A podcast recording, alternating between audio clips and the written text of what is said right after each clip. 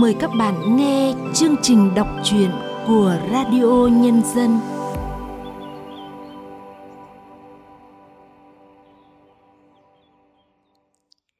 Thưa các bạn, trong chương trình đọc truyện hôm nay, Radio Nhân dân xin gửi tới các bạn truyện ngắn Bùa tình của tác giả Phạm Tú Anh qua sự thể hiện Vân An.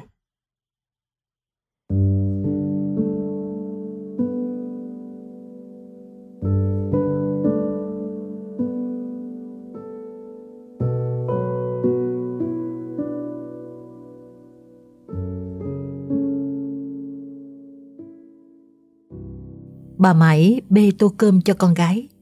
Trầy trật mãi Mê tháo xong mấy lượt lạc để kéo tấm phên cửa buồn. Vừa đẩy cửa, bà vừa lầu bầu.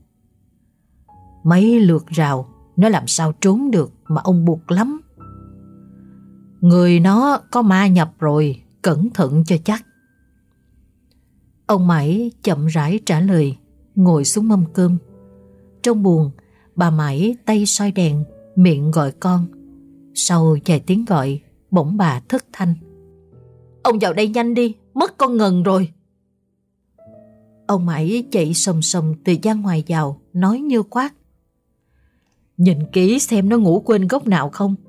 Tụi dây chắc thế có thành cọp cũng không phá nổi. Ông mãi mặt căng ra, dành đèn từ tay vợ, cuốn cuồng soi tìm. gian buồn bé tí chỉ xoay một vòng là quan sát được mọi gốc. Trống trơn. Sự lạ làm kẻ cứng chí như ông Mãi cũng bắt đầu quan mang. Bỗng ông khựng lại ở góc buồn, chỗ cây cột lớn. Mắt trợn trừng, răng nghiến rít từng câu. Đồ cọp bắt. Ngay sát cột có lỗ thủng, chừng vừa người chui lọt. Trên sàn dương dứt những thanh nang được bẻ nhỏ Bà Mãi chạy lại, quỳ xuống cạnh đó, dục chồng soi đèn gần hơn. Trên cây gỗ bắt ngang với mặt sàn, có một đầu dải dây thắt lưng váy được buộc vào, đầu kia buông thõng xuống dưới. Bà Mãi sụp sùi. Trong người nó có ma nhập rồi, không nhốt được nữa. Tôi bảo ông bán hết trâu đi để lấy tiền tìm ậu giải giúp mà. Bà giỏi đi mà tìm. Không thấy tôi đi mấy ngày rồi à. Làm gì có ậu thầy nào dám đối đầu với lão ấy. Thế bây giờ phải làm sao đi chứ? Rồi lão ấy làm con ngừng ma chẳng ra ma. Người không thành người. Bây giờ đến nhà thông gia cũng chối đám cưới rồi. Tôi chết mất thôi. Nhìn vợ nằm chật xuống sàn khóc Lòng ông mãi như đống lửa vừa chất thêm nước khô, nghiến răng, mắt lông lên, gần từng tiếng. thần quỷ già, tao giết mày. Dứt lời, ông mãi quay sang phên dách trút con dao, cầm phong phong trong tay, lao nhanh xuống thang, chạy như con thú điên bị trúng tên, bạc bóng tối ngược đồi.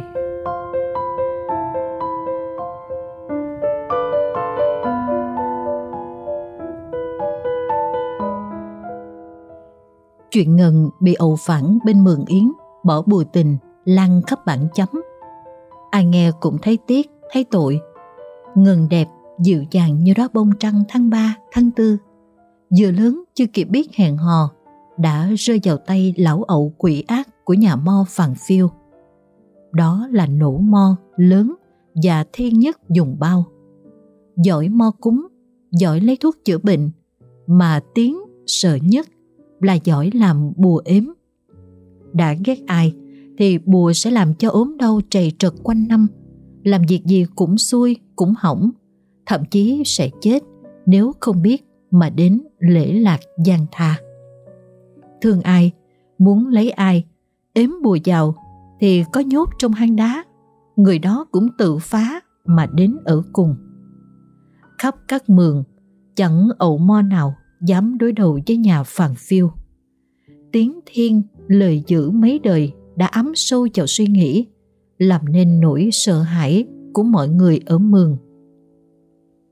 Ngoài lúc có việc cầu nhờ, thì chẳng ai dám đến chơi thăm, qua lại, nên mọi chuyện nhà họ người ta cũng chỉ có thể đoán biết qua những sự việc nhìn thấy bên ngoài.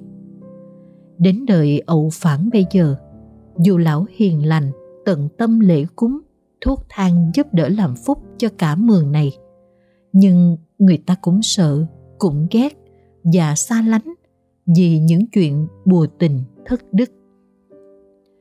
Nghe đầu ậu phản từng có vợ đẹp nhất dùng, nhà êm cửa ấm, nhưng đi nhiều, thấy nhiều con gái đẹp nên đổ đốn sinh hư. Chuyện lớn nhất là lần phải lòng rồi ếm bùa yêu vào đứa con gái trẻ đẹp mừng dưới về làm bùa ghét xua vợ đem con bỏ đi. Chẳng bao lâu sau, đứa con gái đẹp kia đến ở cùng lão với cái bụng lềnh kình. Nhưng cũng chỉ hơn một mùa nương, tình chán, ngảy nhạt, người ta lại thấy cô gái nước mắt ngắn dài ôm con ra đi.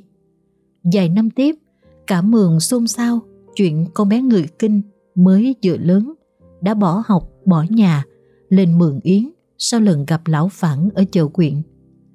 Đến chuyện người đàn bà đẹp ở tận đâu đó xa lắc cũng trốn chồng trốn con đến ở cùng ẩu phản. Tất cả bọn họ đều xinh đẹp và có chung một kết cục như nhau khi lão đã chán chê xua bỏ. Tiếng thế nên hễ làng nào có đám lễ gì mà rước ẩu đến mo, cúng là con gái đàn bà đẹp phải tìm cách mà tránh, không để con mắt ậu nhìn thấy, không được đụng đến bất kỳ thứ gì ậu đã chậm tay vào.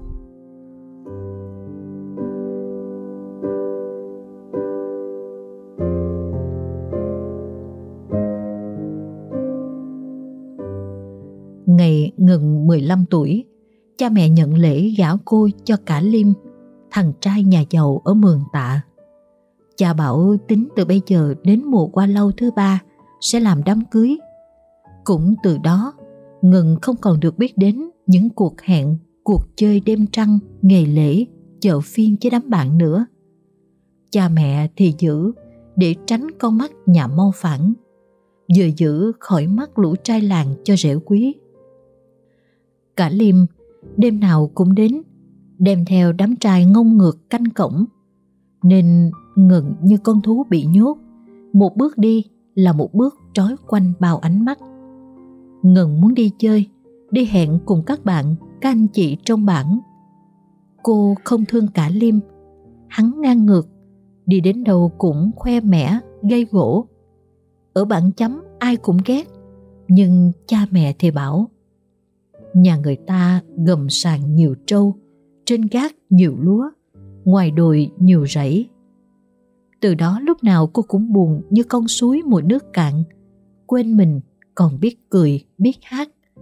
Ngừng như bông hoa nở vào mùa nắng hạn.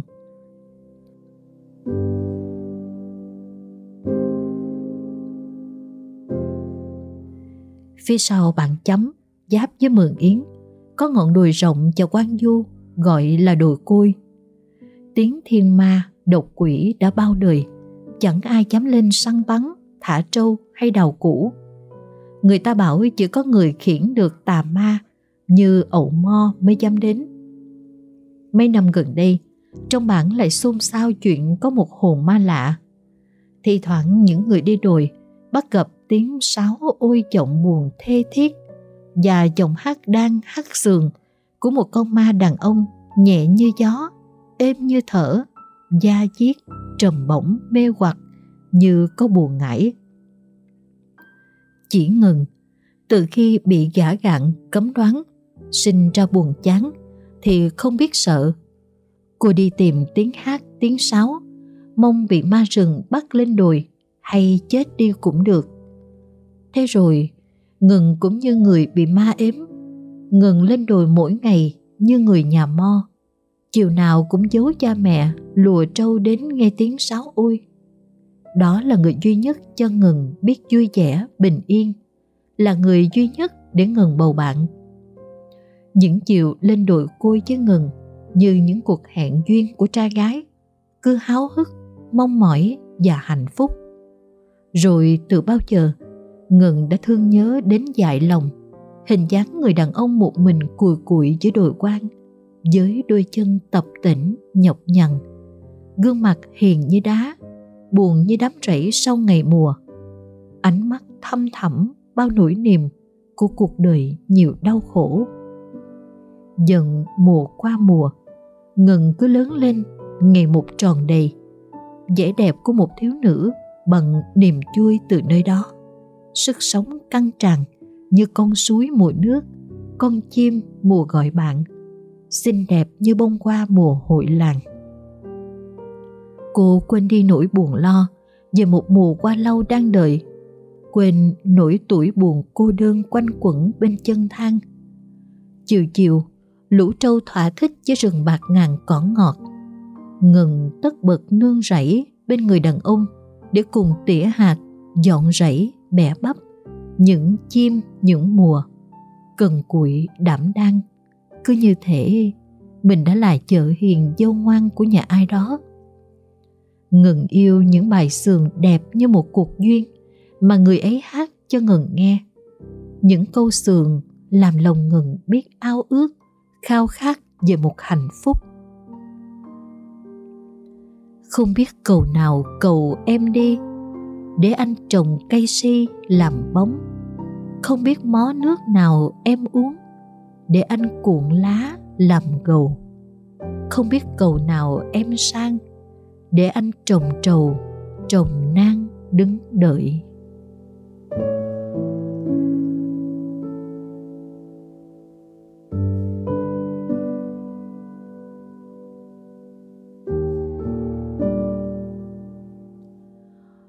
Rồi mùa qua lâu cuối cùng ấy cũng đến.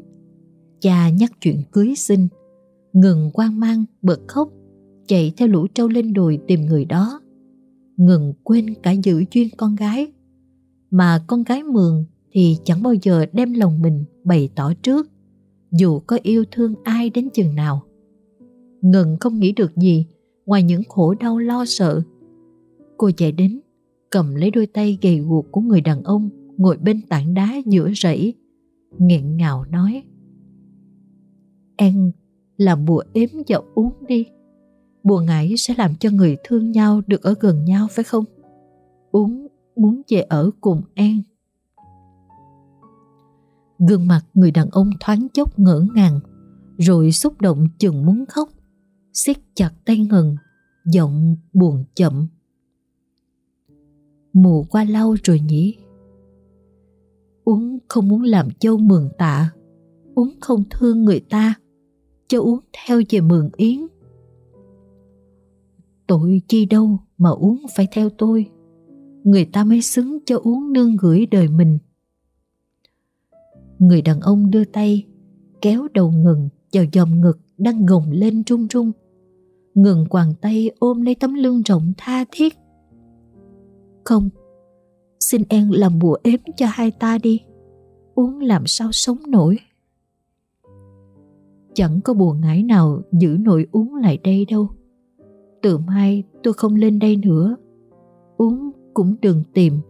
Ở nhà lo khăn váy mà đám cưới. Đừng mà. Em đừng bảo uống cho người ta như thế chứ. Đừng làm ác cho uống như thế chứ. Tôi có tội khi để uống thương tôi thế này. Tôi cũng mang ơn nữa. Nhưng uống không cần em mang ơn mang tội, chỉ cần buồn ngãi thôi. Uống chỉ cần được về mượn yến ở cùng an. Ngừng dùng dậy, vừa khóc vừa lao đi, như tảng đá nặng lăn xuống triền dốc. Cô muốn chạy thật nhanh về để xin cha mẹ cho mình được về mượn yến ở cùng ẩu phản. Cũng từ chiều ấy, ngừng bị nhốt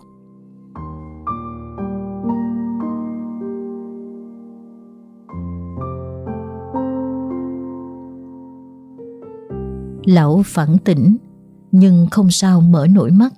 Người không thể cựa tay chân nặng như đá đè. Trời vừa chập tối lão đoán thế, vì dưới gầm sàn nhao nhát tiếng bầy gà tranh nhau lên chuồng. Lão không biết mình chìm trong cơn sốt liên miên đã bao ngày, Cũng không biết đã có chuyện gì xảy ra trong khoảng thời gian đó. Chỉ có hình ảnh ngừng, Chiều nọ ôm mặt lao xuống núi, cứ ám ảnh. Cũng chiều ấy, lão buồn quên trời quên đất.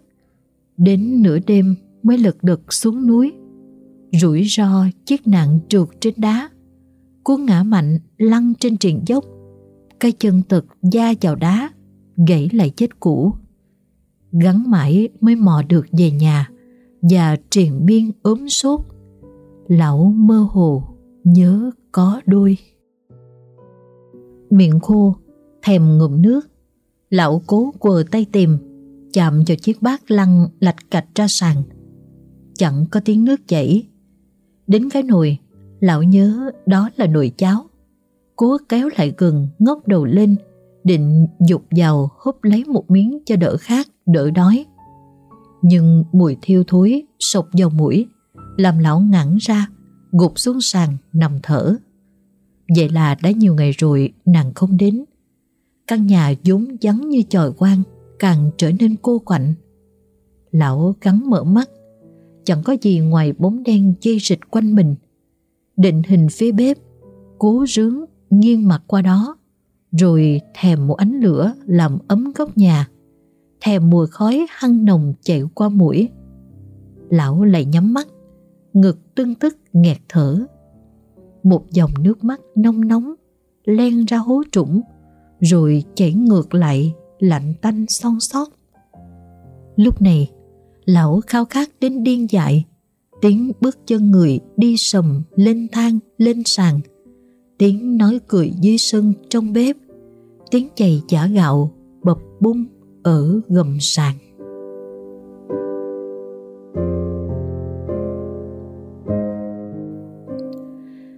cha mẹ ậu phản mất sớm.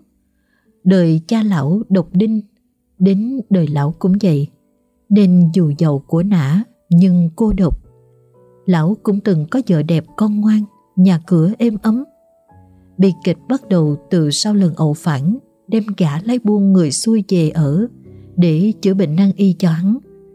Khi hắn khỏi trở về xuôi, thì vợ ẩu cũng bắt đầu siêng năng phối chợ tập tành buôn bán làm ăn gì đó với hắn ở tận chư huyện, rồi của cải trong nhà cứ dần dần theo ả ra đi. Bao lần khéo nhắc, nhẹ khuyên, nhưng ả cứ ngọt mặn, gian nài, rồi dối hơn ả nói không thể sống mãi trên núi thế này được. Nghề mo không còn kiếm ra của. Cứ đi cúng, đi mo, mà chỉ đem về có nắm lễ để cúng bàn thờ, thì bao giờ mới có nhà ở dưới phố huyện? Phải buôn bán làm ăn với người kinh mới giàu được. Ả à khóc, nói ậu không thương, không muốn vợ con sung sướng. vốn yêu chiều vợ, nên ậu giờ câm, giờ mù, cho êm cửa nhà. Và rồi, được trâu già, tài sản cuối cùng của nhà ậu cũng ra khỏi gầm sàn theo ả, đi vào đúng cái buổi chiều mưa định mệnh. Hôm ấy, leo vách đá hái thuốc, lão bị trượt ngã gãy chân. Lết được về đến gầm sàn, thì cũng vừa lúc vợ dắt trâu ra khỏi cổng. Ậu gọi giới, chỉ nhận được lời lạnh lùng sau một thoáng sững lại. Tôi phải đi, mẹ con tôi không về nữa. Em giỏi thế sẽ tự lo cho mình được. Lời nói vừa dứt Cơn mưa rào thắng ngâu trúc xối xả ào ào trên những lùm cỏ quanh giường. Ác tiếng gọi khẳng đặc. ậu bò theo, bổ sấp bổ ngửa giữa sân, mắt không rời bóng vợ, cứ hút xa cuối dốc. Trầy trật qua trận ốm dài người, ậu như xác ma. Ngày nối ngày, cứ dò dỏ nhớ thương, đêm đêm dẫn thắp đèn ở đầu thang để chờ vợ. Lòng vừa đau như cắt, vừa nóng như bếp lửa. Không thể đợi thêm, khi chiếc chân gãy bắt đầu tập tỉnh đi lại được bằng nặng, lão đã lê lết xuống phố quyện đi tìm. Vừa muốn tìm vợ con, vừa muốn biết cái gì ở nơi đó đã kéo người đàn bà của lão đi. Tìm khắp, hỏi khắp người quen lạ, cũng không gặp được họ. Nhưng lão biết những thứ làm mê hoặc vợ mình. Trở về, lão phản xuống gầm sàn, đào hũ vàng ở chân cột cái, là của nã từ đời ông để lại.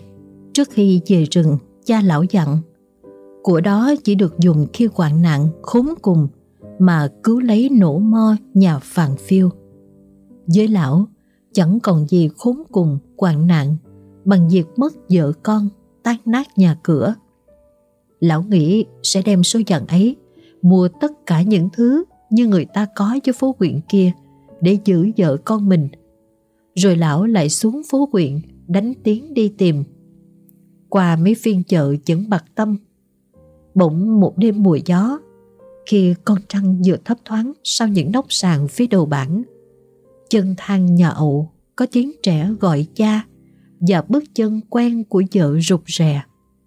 Lão phản mừng đến phát khóc. Lão đón vợ con lên thang mà chẳng cần hỏi han hay trách giận một nửa lời. Ả khóc nức, quỳ lạy gian xin, hối hận, làm lão xót xa và thương đến quặn lòng. Đêm đó hai vợ chồng ríu rít đồ cơm nếp, bắt gà, làm thịt ăn mừng hội ngộ. Rượu ngọt vợ rót, cơm ngon vợ nấu. vừa mừng đến chẳng thể chối từ những chén chuột lỗi, những chén ăn năn, những chén thề hẹn. Và lão say, say trong hạnh phúc bất tận sau những khổ đau. Cho đến khi lão bất lực, mơ màng, nghe bước chân ả đi nhẹ qua bóng mình, rồi dội dã xuống thang hút dần hút dần theo tiếng lẻn sản của những thỏi vàng da vào thành hũ dội lên ngực đau nhức từ đó lão sống như bóng ma giật giờ trong ngôi nhà rộng lão chối từ mọi tấm chân tình của những người phụ nữ đến sau này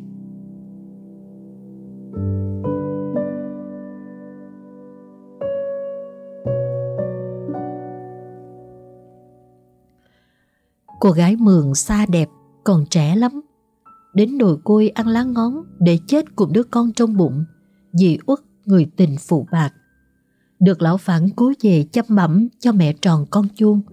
Rồi cô gái đem lòng thương mến, nguyện xin được ở lại bầu bạn sớm tối, nên vợ nên chồng.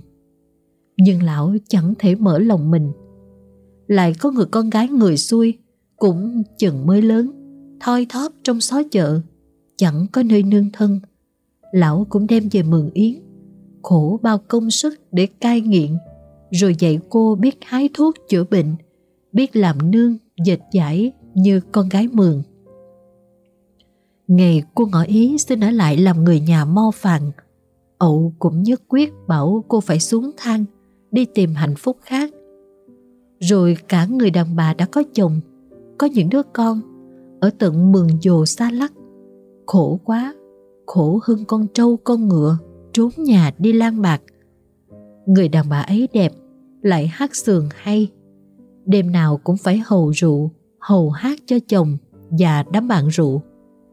Thế mà rồi cũng chẳng tránh khỏi những trận đòn tơi tả. Ậu tìm thấy cô đau đớn với chiếc tay gãy bị chồng đánh nằm giật giờ trong chiếc chòi nương gần nhà mình. Những tháng ngày được ậu phản chăm chữa, được sống bình yên, làm cô muốn ở lại ngôi nhà ấy hết đời hết kiếp. Nhưng ngẫm, dẫu muốn, thì họ cũng là vợ người ta. Hơn nữa lòng lão vẫn giá lạnh với đàn bà, từ độ vợ phụ bạc. Nên người đàn bà lại phải ngậm ngùi xuống thang, bỏ mường yến đi biệt.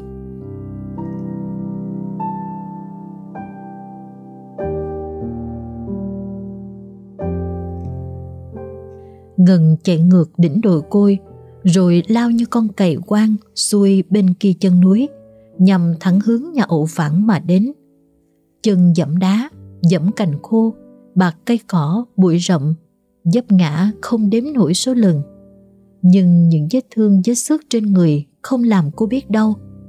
Ngừng như con ma rừng, chẳng sợ thứ gì trong bóng tối. Vừa đến chân thang, cô cuốn quýt gọi, giọng méo máu. Em phản à, em còn ở đó không? Uống đến rồi. Lên hết mấy bậc thang, dò trong bóng tối qua từng tấm sàn, đi về phía gian giữa nơi ẩu phản hay ngủ. Ngừng lần tay lên đống chăn, chạm vào gương mặt gầy guộc vẫn còn ấm nóng đang nhọc nhằn thở từng làn hơi rất mỏng cô hòa khóc Em à em tỉnh lại đi Uống ở đây rồi không có tiếng trả lời.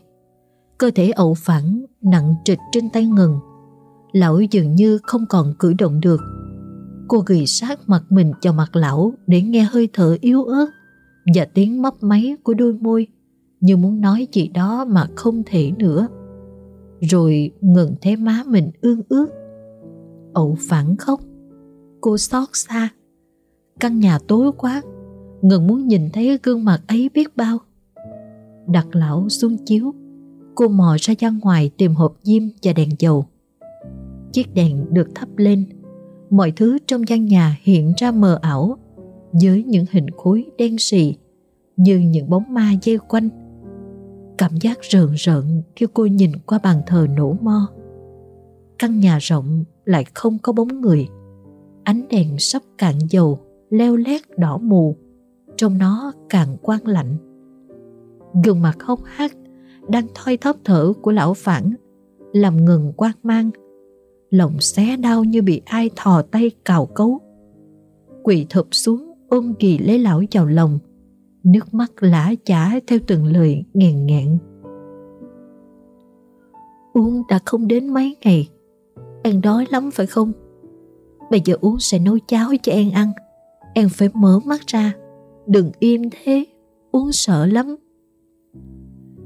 Lão phản vẫn nằm im, Phả từng hơi yếu ớt lên má ngừng Ngừng mơ hồ, Hiểu điều chẳng lành. Cô lắc lắc gương mặt lão nức nở. Giang An, đừng im thế. Mở mắt ra đi. Đừng để uống một mình. Uống sẽ nấu cháo cho An ăn, Rồi chúng ta sẽ trốn khỏi đây mà. Cơ thể gầy rộc, Rũ mềm bất động của ẩu phản Làm ngừng đau đớn. Cô run run, Đặt lão xuống chiếu, Rồi lật đật vào bếp, Hì hụi nhóm lửa. Bếp vừa kịp lem nhem bén khói, Thì bỗng dưới gầm sàn, Con chó sủa ầm ỉ Từ xa có tiếng bước chân người Đang chạy bình bịch mỗi lúc một gần. Đoán định được điều không lành, Ngừng lao nhanh về phía thang chốt chặt cửa, Rồi chạy vào, Đỡ đầu lão phản lên tay ôm vào lòng, Ngồi im thích. Tiếng bước chân lên thang sầm sầm, Rồi tiếng đập cửa Với giọng hung hãn của ông mãi. Ậu phản Nếu hôm nay không giải bùa cho con ngừng, Tao sẽ đốt nhà ậu Tao cùng chết. Ngừng nín thở ghi chặt lấy lão phản cho bớt trung Ngoài cửa, ông mãi thét lớn. Con ngừng, Mày có về không? Mày có muốn lão sống thì xuống thang ngay, Nếu không tao chém ba lão. Ông mãi vừa nói, Vừa cố xô cửa. Cửa rung bần bật sau những tiếng đập sầm sầm. Được lúc, bỗng then chốt kêu rắc, Rồi gãy đôi. Hai cánh cửa gỗ bật tung. Ông mãi lăm lăm con dao từ ngoài thang đi vào nhà. Ngừng nhìn cha, Sợ hãi gạo lên. Bác, Con Giang bác Bác đừng. Con dao trong tay ông mãi loan loáng như ánh chớp. Dung lên, rồi hạ xuống. Đánh phập một tiếng, sắc lẹm, Ngay cạnh chỗ ngừng ngồi Tấm nang sàn đứt đôi một dệt dài. Tay kia ông mãi dồ lấy cổ ậu phản Lắc mạnh, rít từng câu. Sao ậu ác như con quỷ thế? Mở mắt ra, Dậy giải bùa cho con tao. Nếu không tao phá bàn thờ nổ mo nhà ậu đấy. Ngừng chồm tới. Giành lấy ậu phản khóc nức. Con lạy bác, An ấy chết mất. Con về, con sẽ về. Nhưng chàng bác để con nấu bát cháo cho An phản Rồi con theo bác về. Không được, Hắn phải dậy giải bùa. Nếu không mày về rồi cũng sẽ lại trốn nhà đến đây thôi. Lão ậu dậy ngay. Ông mãi lại lao tới đẩy ngừng ra, Túm lấy thân xác mềm oặt của lão phản.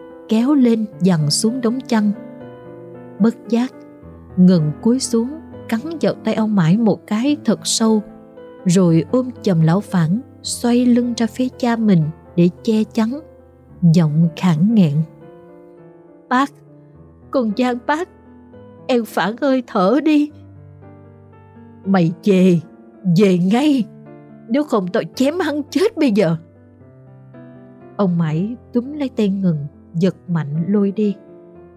Bác ạ à, cho con nấu bát cháo bác ạ à, con giang bác. Từng lời của ngừng như bị băm dụng bởi tiếng nấc nghẹn cứ hút dần phía đồi côi. Căn nhà lại tĩnh lặng như bãi mã. Lão phản nằm ngoẹo cổ trên sàn bất động nhọc nhằn thở từng hơi mỏng. Hai hàng nước mắt len ra lấp lánh dưới ánh lửa, vừa bén củi lem nhem bên bếp. Đêm tịch mịch trôi.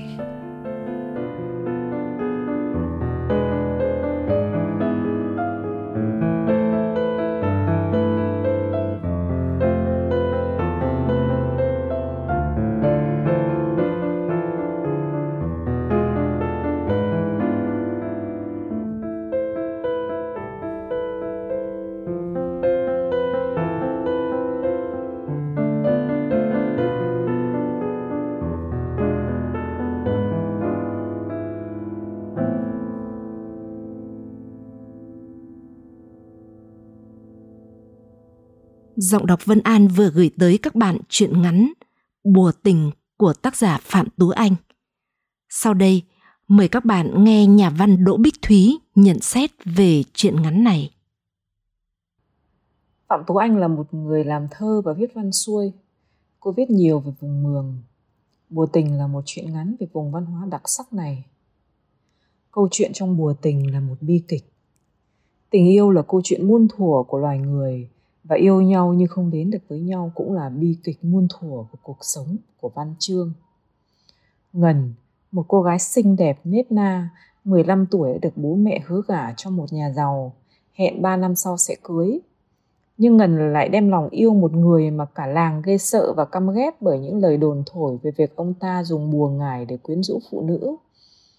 Cha mẹ Ngần cũng không ngoại lệ, Tình yêu trong trẻo tinh khôi mãnh liệt của một thiếu nữ miền núi với một người đàn ông lớn tuổi, đầy tai tiếng, vừa đáng sợ vừa đáng ghét trong mắt người đời, càng khiến ông bị cộng đồng xa lánh. Không ai trong số họ chấp nhận rằng tình yêu giữa hai người xuất phát từ trái tim và tâm hồn, rằng nó có thật và thực sự sâu sắc. Trước sau như một, người ta chỉ khẳng định rằng Ngân đã bị yểm bùa, bùa tình.